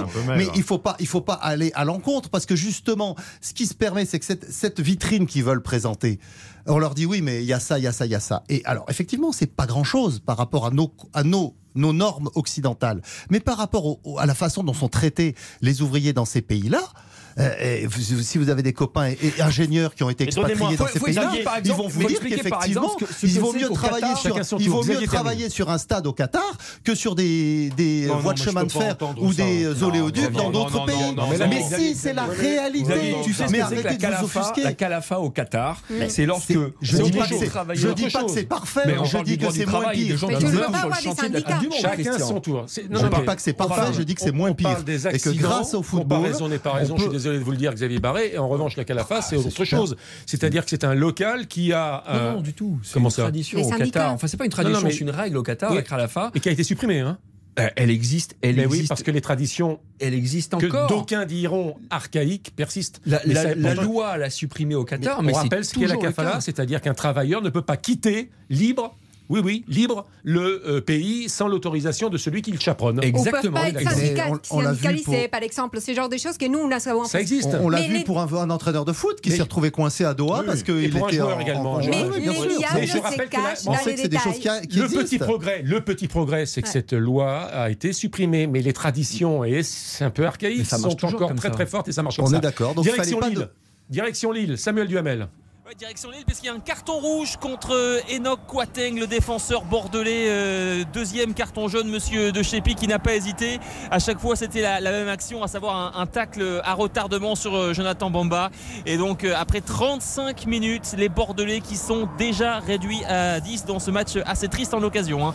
Pour l'instant, 0-0, 0-0. mais ça va être long. Ça va être long Merci, merci. Alors, ce que je voulais dire, parce alors, que très, très quand même, Non, les diables se cachent dans vous les détails. Attendez-vous, je reprends la main un instant, Oui. si vous Ménarès. C'est-à-dire que Vous allez, rapidement. vous allez terminer rapidement. Non, mais on s'adresse aux auditeurs également. On va ensuite tourner une page de publicité. Et je voudrais également qu'on parle quand même de euh, Kylian Mbappé Ouais. et de, si on a le temps, de la Ligue du football professionnel. Avec Vincent Labrune qui se présente comme étant désormais, enfin qui se Le présente. sauveur. non, C'est moi qui le présente, en tout cas, comme le nouveau Hein Messi du football français. Ah oui. Allez, Cindy, la conclusion. Non, la je rigole. conclusion. Non, mais en fait, ce qui se passe, c'est que les diables se cachent dans les détails et eux, ils ont fait quelques améliorations. Maintenant, ils laissent, on va dire, entre guillemets, plus de liberté aux salariés. Les soucis étant que, par exemple, quand vous dites à un ouvrier, vous pouvez organiser votre temps de travail, euh, c'est ce qui a été relevé dans l'Amnesty International, euh, selon euh, comment vous vous sentez. Non, il faut vraiment obliger à qu'il y ait des postes, qu'ils soient imposés. Mais tu vas et pas les obliger laisser- comment? C'est facile de dire il y a Tu qu'à ne peux pas, en tant qu'ouvrier, dire à ton J'ai patron- entendu personne s'indigner des conditions de travail pour la construction des tours à- au, au Moyen-Orient, à Dubaï ou ailleurs, euh, des, des- des conditions de travail pour les oléoducs, pour les ports, tous ces qui Non, ont mais été on parle construits pas boycotts, sociétés on parle occidentales. des Personne ne l'a dit. améliorations. Mais parce Le qu'elles n'ont pas été football permet- récompensées par l'attribution Mais d'un voilà, mais événement c'est ça, tu veux Et, sportif et- et- international et vous allez boycotter les- le gaz ou le pétrole, vous allez marcher à Mais pied on parce, ne que, les parce que les On l'a ports ou les ou les ou les ou les raffineries auront été construits, auront été construits. Non, je mélange pas. Si, je mets les choses les uns en face de l'autre. On s'indigne maintenant des indignations à deux balles parce que les stades, à deux les balles, il y a stades, les oui, alors tu t'indignes, tu pour les la Mais je me suis construction. assigné en Afrique du Sud. C'est gratuit, pour les centrales, pour les centrales, pour les raffineries, S'il vous plaît, c'est conservez votre calme C'est et construit- chacun votre C'est tour. construit avec les mêmes conditions de travail et personne ne s'en indigne. Et tout le monde va faire le plein de sa on est en train de voiture. faire une émission de Donc, c'est moi qui pose la question sur la Coupe du Non, Monde de on toutes est les en polémiques. train de, de Simplement, prendre, je retiens on est en la train de, dia- la- on est en train de prendre Xavier. en otage le Xavier. football pour un, un problème qui le dépasse largement. Xavier, l'indignation. à Passe le ballon. Xavier. La- la- Xavier, l'indignation. Mais si. Non. Mais non, Mais non, Xavier, il y mais a ça des fait morts. 12 ans que ça a été Non. Attribué. Pourquoi on doit banaliser Il Non, fallait- non. Il y a 12 Xavier, ans, il fallait Xavier, descendre dans la rue à ce Xavier, moment-là et dire Xavier, pas de Coupe du Monde au Qatar. 6500 morts déclarés. Mais mais c'est dramatique. Eh ben, alors, dramatique. alors l'indignation à deux balles, mais- non, c'est pas mais possible. Il y a des morts sur les stades de football, sur tous les grands On ne chantiers. parle pas des. Malheureusement, et les conditions de travail, elles sont valables. Elles sont valables ou elles ne On sont pas valables d'ailleurs. Pour les gens qui J'ai travaillent sur tous j'ai les entendu chantiers, sur l'antenne de RTL ce matin sur les chantiers en France, je voudrais pas faire d'erreur, mais je pense avoir été bien réveillé à ce moment-là, qu'il y avait un mort par jour. Sur les chantiers en France Oui. Voilà. Ça me paraît beaucoup Eh, quand même, mais bon. Alors, alors est-ce que c'est un nombre de chantiers Juste, très court. Et on va conclure, juste très, court. Je vais être très court. Et on va sortir de ça parce que là, on va, on va pas s'en finir. Moi, je me suis posé la question déjà plusieurs fois. Quel est mon côté positif et ma jouissance que cette Coupe du Monde se joue au Qatar? Je n'en trouve pas. Bon. Je n'ai pas de réponse. Euh, simplement, Je n'ai moi, aucune réponse. euh, l'indignation, euh, non, à deux balles, je suis pas d'accord. Mais en revanche, en revanche, euh, on peut s'indigner quand même euh, euh, du euh, traitement que l'on fait de cette Coupe du Monde, en comparaison parfois au traitement euh, très vraiment soft qui est fait dans le monde des affaires, dans le monde de la culture, les musées, etc., qui sont quand même bien sponsorisés, bien aidés fi- financièrement également par ces pays on dénonce. Ça existe également. Non, mais ça existe également. Et là, on entend moins nos intellectuels. Ah oui, l'hypocrisie, bien sûr. Et, et, particulièrement en France, dans les relations qui sont assez euh, Qatar. Comme, les, les comme les Qatar est un pays. Et c'est pas nouveau, hein, 78. évidemment. Vous savez qu'en 78, quand même, Michel Hidalgo s'est fait enlever. Hein. Il s'est fait kidnapper. Pendant 24 heures. Et sérieusement kidnappé, hein, pas un calife, hein, non, non. Pour empêcher Hidalgo, sélectionneur de l'équipe de France, d'emmener ses joueurs euh, jouer en Argentine sous le régime de Vidal. Incroyable. Et il s'est débarrassé du kidnappeur seul. Oui. Oui, bah, ça c'est la légende peut-être. ouais, on pourra malheureusement. Non, mais alors qu'est-ce qu'on fait Du coup, on boycotte la Coupe du Monde Mais, non, mais ça c'est l'arme nucléaire. Ah non, mais c'est pas une bonne solution. On a c'est une très mauvaise idée quand même. Xavier, je trouve scandaleux ce que tu dis. Je te l'ai dit sincèrement parce que personne sur ces plateaux a parlé des boycotts. Ce qu'on est en train de te dire, c'est que tu peux dire, tu peux dire, c'était la question. Xavier, laisse-moi parler. C'était la question. Tu peux dire pas des boycotts. Tu peux dire pas des boycotts sans pour autant dire que les morts, on s'en fiche. Non, on s'en fiche pas. On s'en fiche pas, mais à ce moment-là, un mort sur un stade de foot, il n'a pas plus de valeur qu'un mort dans un autre chantier. Mais non, Tous les morts sont à déplorer. C'était le sujet. C'était on, focalise que sur le football. Xavier, eh bien en fait, moi tous je les suis décès sur tous les chantiers sont la Coupe du Monde ait lieu dans un pays, par exemple, comme les Qatar, parce que je trouve que ça va faire évoluer justement. Là, ils sont un émirat qui est jeune. Ça, ça va faire non, évoluer peut-être regarde, un regarde peu comme les ça évolue en Russie. Regarde comme ça évolue en Russie. On fermera les portes à double tour. Comme en Afrique du Sud, on a laissé les stades vides. Comme à Pékin, les Jeux 2008. Exactement. Ça dépend, ça dépend de la FIFA. Et c'est pour ça que je profite d'être sur l'antenne quand même d'RTL, où par exemple pour la guerre en Ukraine, on a une énorme affiche quand on rentre du soutien à l'Ukraine, etc. Ici, on peut parler ce genre de sujets. Donc c'est aussi un appel à la FIFA pour qu'elle exerce des pressions. Elle a les moyens de les faire pour qu'on ne se retrouve pas avec des, des polémiques qui Mais ne valent rien. rien, sur un boycott alors qu'il y a des rien, c'est solutions. Cindy, je peux te dire qu'ils ne feront rien. Ils feront rien, feront leur rien, gagne mais pas. rien, nada. On peut Mais toujours c'est tenter. incroyable. Rien. Il faut toujours tenter. RS. Bon, moi je retiens simplement qu'il y a quand même un tiers des Français qui réclament le boycott et ça risque de s'infuser. Ouais. Ça risque de Mais s'infuser. c'est bon signe, Christian, parce que ça veut dire aussi que les Français, ils ont, ils ont de morale. Je trouve ça intéressant de l'entendre. Ils J'ai pas dit qu'il fallait boycotter, Et- mais et- ils ont de morale. Français- ils ont de la moralité, Ils ont de la moralité, Christian, pardon. Ils on ont de la on va moralité. suivre, Parce que on là, va moi, j'ai suivre le moral les- dans les chaussettes. hein, Non, non, ils ont de la prochain, moralité, c'est le bon prochain sondage. non, Donc les Français réclament le boycott de la Coupe du Monde, donc ils vont arrêter aussi d'acheter le gaz euh, du Qatar. Et comme on peut pas acheter le gaz russe, de se chauffer. Non, faut. Non, mais ils mettent cette pression. Ce qui me gêne, c'est qu'on met cette pression sur l'équipe de France, sur les joueurs, alors que Je- eux, voilà. ils Là, je suis sont pour Cindy. rien. Mais je suis pas d'accord avec toi. Donc Non. ils sont pour De temps rien. en temps, tu dis Donc, des choses fait, intéressantes. C'est ça, c'est ça. Alors, la Mais transition aberrant. est toute faite à Ah, 19h. pardon, euh, Monsieur Grosset. Mais non, mais c'est lui. Non, mais on n'est pas, T'as pas à entendu, la maternelle. là. C'est c'est lui, c'est madame, c'est lui qui a fait ça, c'est pas moi. Tu n'as pas entendu ce qu'il a dit, Mais je Christian, pense. est-ce que dans votre carrière, vous avez déjà eu autant de polémiques pour une organisation d'une Coupe du Monde? Mais bien sûr, mon ami. Oh, Ah, pour des Coupes du Monde. 1978. Non, non, non, les, les événements. d'abord, 78. Non, pour une d'une pas- pour Monde. les événements sportifs. Moi, je me souviens. exemple Moi, je me souviens qu'en 1988, Jeux Olympiques de la Corée à Séoul, Ah ouais. c'était une dictature. hein. Et les portes se sont ouvertes. Maintenant, c'est un pays extrêmement moderne. Ouais. Donc là, ça a Comme quoi, marché. ça aide. Les hein. JO de Pékin ont Oui, mais exactement. beaucoup euh, d'interrogations. 2008, Ouais. ben, euh, plus que des, même des points d'inter- d'exclamation. C'est-à-dire que 2008, les Jeux Olympiques de Pékin, on a dit que ça allait effectivement être l'ouverture, qu'on n'enverrait pas que des journalistes de sport, mais des journalistes tout court, comme si on n'était pas capable de faire aussi un peu autre chose que du sport, mais en tout cas pour aller voir ce qui se passait ailleurs que dans les stades. On a vu comment les portes se sont refermées. Voilà, donc tout ça, ça va, ça vient, comme dirait l'autre.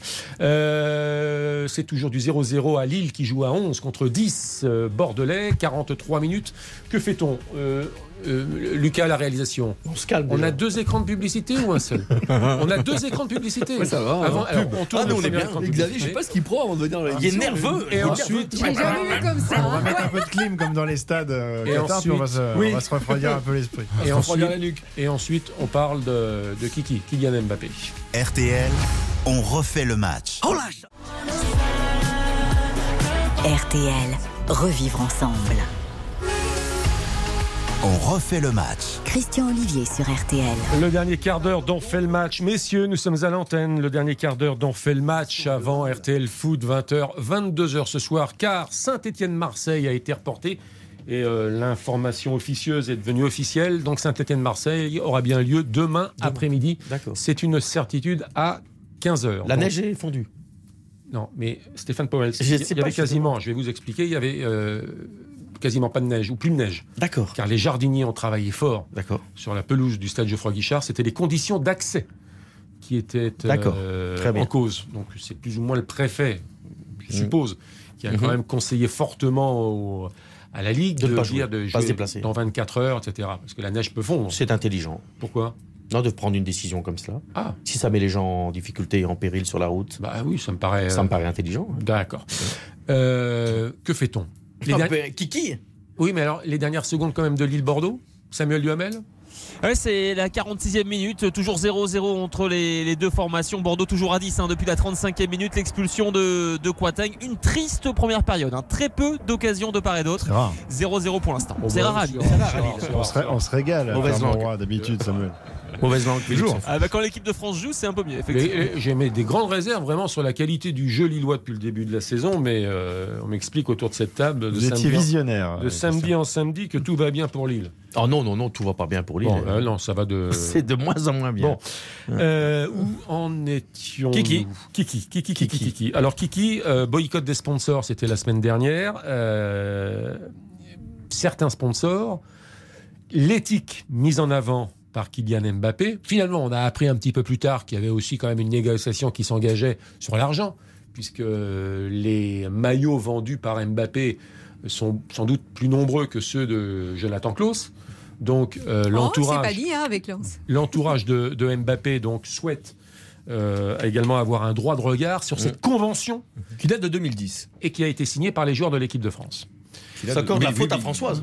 Alors, c'est encore de ta faute, François. L'éthique, on parlait de l'éthique avec euh, la Coupe du Monde organisée au Qatar. Euh... C'est très bien qu'il poursuive sur sa lancée, je pense, Kylian Mbappé. C'est-à-dire ben, C'est-à-dire que s'il met en avant l'aspect commercial sur des éléments qui sont obsolètes parce que datant de 2010 et qu'ils veulent revoir la copie. François Manardo. Et, et rappeler que Kylian Mbappé reverse l'argent qu'il perçoit dans les contrats de sponsoring à ses associations, c'est très bien. Mais à ce moment-là, ben, qu'il poursuive en allant un peu plus loin et au niveau humanitaire par rapport au sujet qu'on a abordé tous autour de la table. C'est-à-dire ben, C'est-à-dire que le PSG n'ont pas de boycotter. Non, mais alors, il y a deux choses. La oui, il y a son employeur qui est Qatari, effectivement. S'il l'est toujours en décembre, en novembre prochain, on peut en douter.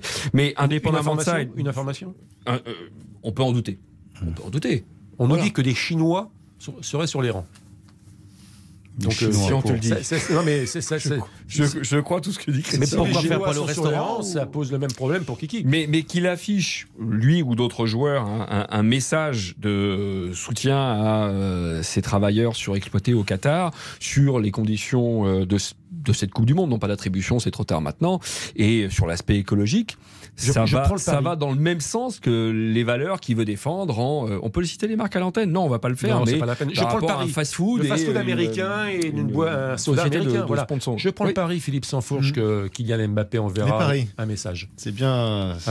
On va y venir. Je pense que c'est. Je pense que c'est un joueur fidèle à. Je pense qu'à un moment donné, il enverra un message. Je pense que. Pense aussi. On a déjà eu pendant l'Euro déjà des premiers mouvements à ce sujet-là avec Cristiano Ronaldo, avec euh, Paul euh, Pogba. Attention, c'est deux choses parce que à l'Euro, tu avais un soda et une marque d'alcool. Et c'est les joueurs musulmans. Alors, ils n'étaient pas très nombreux. Il y en avait en équipe de France et un peu en Macédoine. C'était sur le, le et, c'était sur le coca.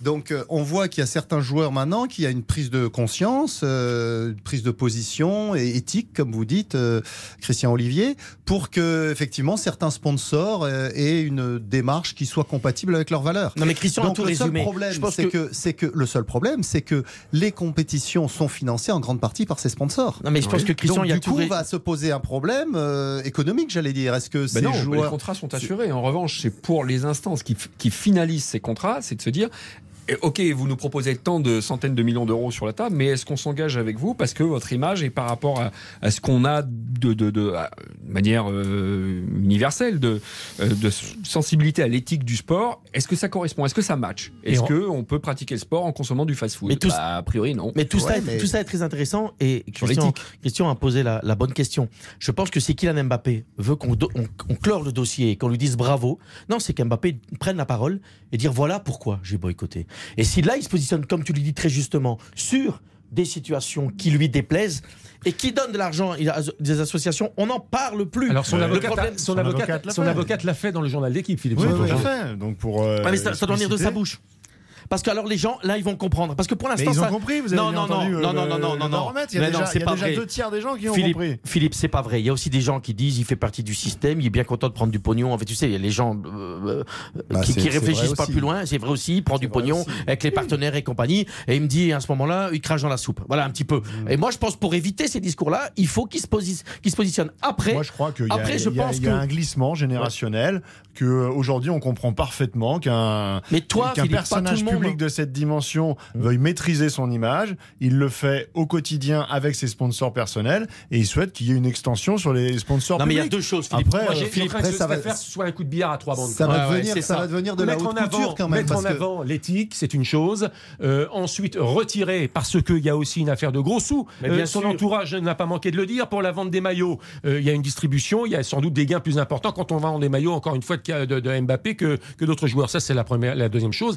Et puis, c'était la question d'ailleurs. Est-ce qu'il n'y a pas un risque de fracture dans les vestiaires Non. de l'équipe de France? Non, Ils non, sont tous non, d'accord, les autres joueurs? Mais Non, c'est pas, c'est même besoin pas une histoire de que tu sois que tu sois contre. Si tu es contre euh, la décision, la position de Mbappé et d'autres, ok, ben c'est juste une question d'opinion personnelle. Ça va pas fracturer le Bah, vestiaire. il y a un sais. problème Ce quand qui même. compte pour eux, c'est euh, Attends, la attends, compétition. attends. La compétition, les joueurs, mais les agents, ils comptent leurs sous aussi. Hein. Ouais, parce Et- que et- Bah, tu sais que c'est des clopinettes attends. quand même, hein, Moi, j'étais en équipe de France quand il y avait des primes pour les matchs. Là, c'est des primes d'image, un contrat de, dro- un contrat de droit d'image. Ça leur paye le paquet, le paquet de club, j'allais dire. Non, mais Bah, C'est 20, 20 000 ou 25 000 c'est euros. toujours le- pareil. ridicule pour. 20 000 pour, euh, C'est ridicule. 20 000 pour euh, Mbappé, effectivement, c'est pas grand chose, mais pour Jonathan Klaus, c'est déjà Mais un non, petit peu plus. c'est- ouais, Plus Bah, les euh, maillots, plus autre si, chose. euh, C'est trois il y a- fois rien. Non, alors au niveau. Il y a aussi autre chose, Non, et on en parlait la c'est semaine dernière, c'est que tu as un sponsor euh, en club euh, qui est euh, et tu as un sponsor concurrent à la Fédération française de football, l'équipe de France. Il y a un problème, c'est-à-dire ça que pose aucun problème. Ça pose pose aucun problème. Ça arrive, ça arrive fréquemment. C'est le Dans cas les sur les non, voitures ça notamment. Ça arrive fréquemment. De Non, mais par exemple, là, euh, c'est avancé par Ils l'avocate, investir. c'est avant- avancé, cet argument est avancé par l'avocate de Kylian Mbappé dans, dans l'interview qu'ils ont donné. Euh, elle dit voilà, nous, on a fait le choix de communiquer avec une petite boîte qui fait de, de la food, de la, de la nourriture euh, bio, au circuit court, etc. Et donc, l'équipe de France a un partenariat avec une grande chaîne américaine de, de Oui. poulet. Voilà. Donc, il dit c'est incompatible avec nos, nos valeurs. Mais vous vous rendez compte? Désormais, les, les, parce que ce qui intéresse les, les sponsors de l'équipe de France, c'est d'avoir Kylian Mbappé sur la photo euh, de la publicité qui va sortir au moment de la Coupe du Monde. Ouais. Donc là, ils vont arriver, et ben il y aura pas Mbappé. Alors, il y aura c'est peut-être Griezmann, il y aura peut-être. Non, mais il y a deux euh, choses Kimpembe. différentes. Laissez y terminer, Xavier. Donc, euh, la, la réglementation, c'est- si, si les contrats sont toujours les mêmes, mais peut- peut-être François pourra apporter. L'entourage de. Mbappé veut que c'est- ça c'est change au trois- mois de C'est septembre. qu'il y a hein. trois joueurs minimum. Il ne peut Non. pas y avoir un Cinq, seul joueur. cinq y joueurs, cinq Cinq, joueurs, cinq, cinq joueurs. cinq joueurs. Et l'entourage de Mbappé veut mais- que ça change au mois de septembre, juste avant la Coupe du Monde. Mais non, Donc, mais est-ce qu'ils vont y arriver Est-ce qu'ils vont- que trois cette ans. Discussion est entamée du camp de Mbappé. Il y a un laisser-aller de la Christian, fédération. où il y a- une Mais- grande scission parce qu'il a été euh, attaché de presse de l'équipe nationale. François Malardo. ou François, et moi j'étais attaché de presse de Lille à ses débuts en, en Ligue 1. C'est deux métiers différents. Je me rappelle qu'à Lille, et d'ailleurs je dis ça parce que le président de Reims aujourd'hui parle dans, dans le journal de l'équipe Oui. en disant, et, oui, et il dit, euh, écoutez, nous les partenaires, c'est ce qui nous aide à, à survivre, à faire vivre le club et à payer les joueurs. Donc on demande à trois joueurs de 15% venir, voilà, de venir dans, dans la salle VIP. Je l'ai vécu, ça n'a pas toujours été facile non plus parce que souvent après le match, le joueur Non, dit, mais j'ai c'est dans le contrat du Mais joueur. c'est dans le contrat, il le fait.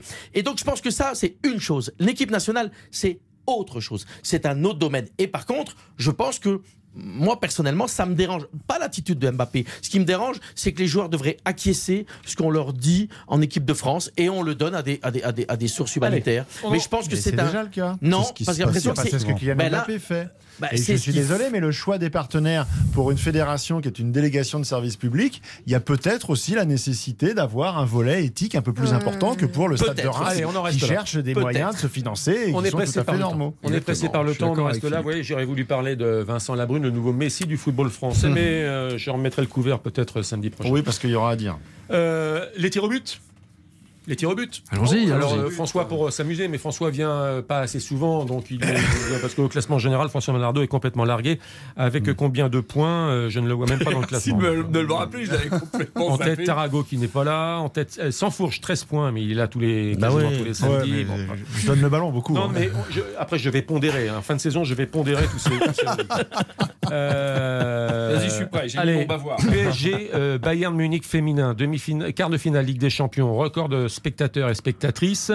90 000 spectateurs pour Barcelone Real foot Ouais. féminin. Euh, enfin, le caquet des machos va peut-être être un peu rabattu, n'est-ce pas? La femme est-elle l'avenir du football? Non. Ça dépend. François Manardo Non. Non, la femme, elle est l'avenir de, son football et euh, les hommes, bah, ils continueront à jouer comme ils le font depuis euh, la fin du 19e siècle. Voilà, il faut pas toujours, je déteste ça quand on mélange football féminin avec la pratique des euh, masculines. Non, non le, clubisme est la Non, au contraire, c'est une manière de dire les choses très clairement. C'est pas, pas parce que le football féminin se développe et qu'il trouve un public que pour autant, euh, il y a un effet de, c'est le grand mot en ce moment, de remplacement. Qu'est-ce que ça veut dire Qu'est-ce que ça veut dire Non, non, non. Mais non, on a l'impression. creuse On a vu ces derniers temps que le football féminin était capable de générer autant d'histoires scabreuses, si ce n'est plus, que le football masculin. Donc, euh, cette espèce de, vue d'esprit euh, qui constituerait à dire que le football féminin va, va guérir le football masculin et que quelque part. si c'était la Si, c'était un peu se réjouir de cela. formulation du monde. On a euh, senti que c'était sous-jacent. Deuxième tir au but. Deuxième. Un point pour François Manardo. C'est gentil, c'est le premier. C'est le premier il respecte la règle du jeu, il attend le coup de sifflet. Retour sur France-Afrique du Sud de mardi dernier. C'était mardi dernier. Hein. Les sifflets lillois à l'adresse du Lançois Jonathan Klaus, qui avait pourtant le maillot bleu sur les, les épaules. Ces sifflets vous ont-ils choqué oui. oui je suis désolé, attends le coup de sifflet, Cindy Colmenares. Oui, oui, c'est scandaleux parce qu'en fait, quand on porte les maillots de l'équipe de France, on représente cette équipe. Alors, ça aurait pu être taquin, mais je pense pas qu'il faille, même si c'est un match amical, venir déstabiliser ton propre équipe euh, en faisant cela. Et d'ailleurs, j'ai beaucoup euh, aimé, je trouvais ça très classe, la réaction des Klaus, parce que sur les réseaux sociaux, il en a un peu rigolé, donc j'ai trouvé ça assez sympa. Surtout sur RTL, avant d'aller sur les réseaux sociaux. Notre ami, notre ami Powell s'est vexé, mais je suis désolé, Stéphane. Attends le coup. juste un mot là pour ajouter. J'ai des gens qui ont été sous, qui ont chaque fois pas respecté le sifflet. Parle dans le micro déjà. C'est bon, c'est bon. Il y a des gens qui respectent pas le sifflet. Pour rebondir sur cette histoire, vous réglerez vos affaires après. Euh, c'est bon. Globalement, quand même. Globalement, il y a eu des sifflets à Lille, il y en a eu à Marseille. Allez. Euh, et au final, on est tout le temps en train de vomir sur le Stade de France. Mais au moins, un Stade de France, c'est un stade neutre dans lequel l'ensemble des publics se retrouvent et on a rarement ces problématiques-là. Donc moi j'aime bien qu'on aille jouer euh, en région, mais sauf que ça va devenir un problème si à chaque fois qu'on va jouer quelque part, il y a une partie de J'ai presque envie de se donner un point, Philippe. C'est une polémique à deux balles. Hein Franchement, c'est bien une polémique à deux balles. Il y a toujours eu des rivalités entre des clubs, entre Lille et Lens, c'est pas bien. Ça a sifflé à la fin, tout le monde a 3 minutes, c'est folklore. Que ça dure 90 euh, minutes. Et les tags, dégueulasses, les tags à l'extérieur. Là, ça va trop loin. On a eu suffisamment de problèmes de violence depuis le début de la saison. Où sont ses plus belles victoires quand il joue en France, l'équipe de France bah, À Marseille. Donc tu peux pas dire que par exemple on va la lever à Non mais regarde l'Euro en 2016 quand ils ont fait leur match euh, là-bas à Marseille. Bah, C'était comment bon, Qu'est-ce qu'ils disent les joueurs Laissez-moi donner une chance à Stéphane Powels. Algérie-Cameroun a rejoué. C'est ce que souhaitent les Algériens qui se disent victimes de l'arbitrage. Les Algériens, mauvais joueurs ou réclamation justifiée? Bah non. Bah vas-y Powell là, le coup de bah sifflet. non, je non, non, non, mauvais joueur. Terrible, terrible mauvais joueur. Enfin, et en plus, euh, moi, je, vois le match peut-être comme, comme beaucoup. un deuxième point pour François Manard. Pour François. Mais euh, non, c'est terrible, mauvais joueur. Ils sont au bout du temps euh, additionnel de la prolongation. Donc on est, on n'est pas comme ce qui s'est passé pour le, match entre la Tunisie et le Mali à la dernière Cannes où l'arbitre avait arrêté à la 84e ou 85e, je sais plus. On fait le match est terminé. Merci messieurs, merci mademoiselle Cindy Colmenares, la voix ensoleillée dans fait le match. Merci Philippe Sansfourche, le chef de la rubrique foot de RTL. Merci Stéphane Powell. Un petit coup de sifflet avant de partir. Le plus belge des Français ou le plus français des Belges, je ne voilà.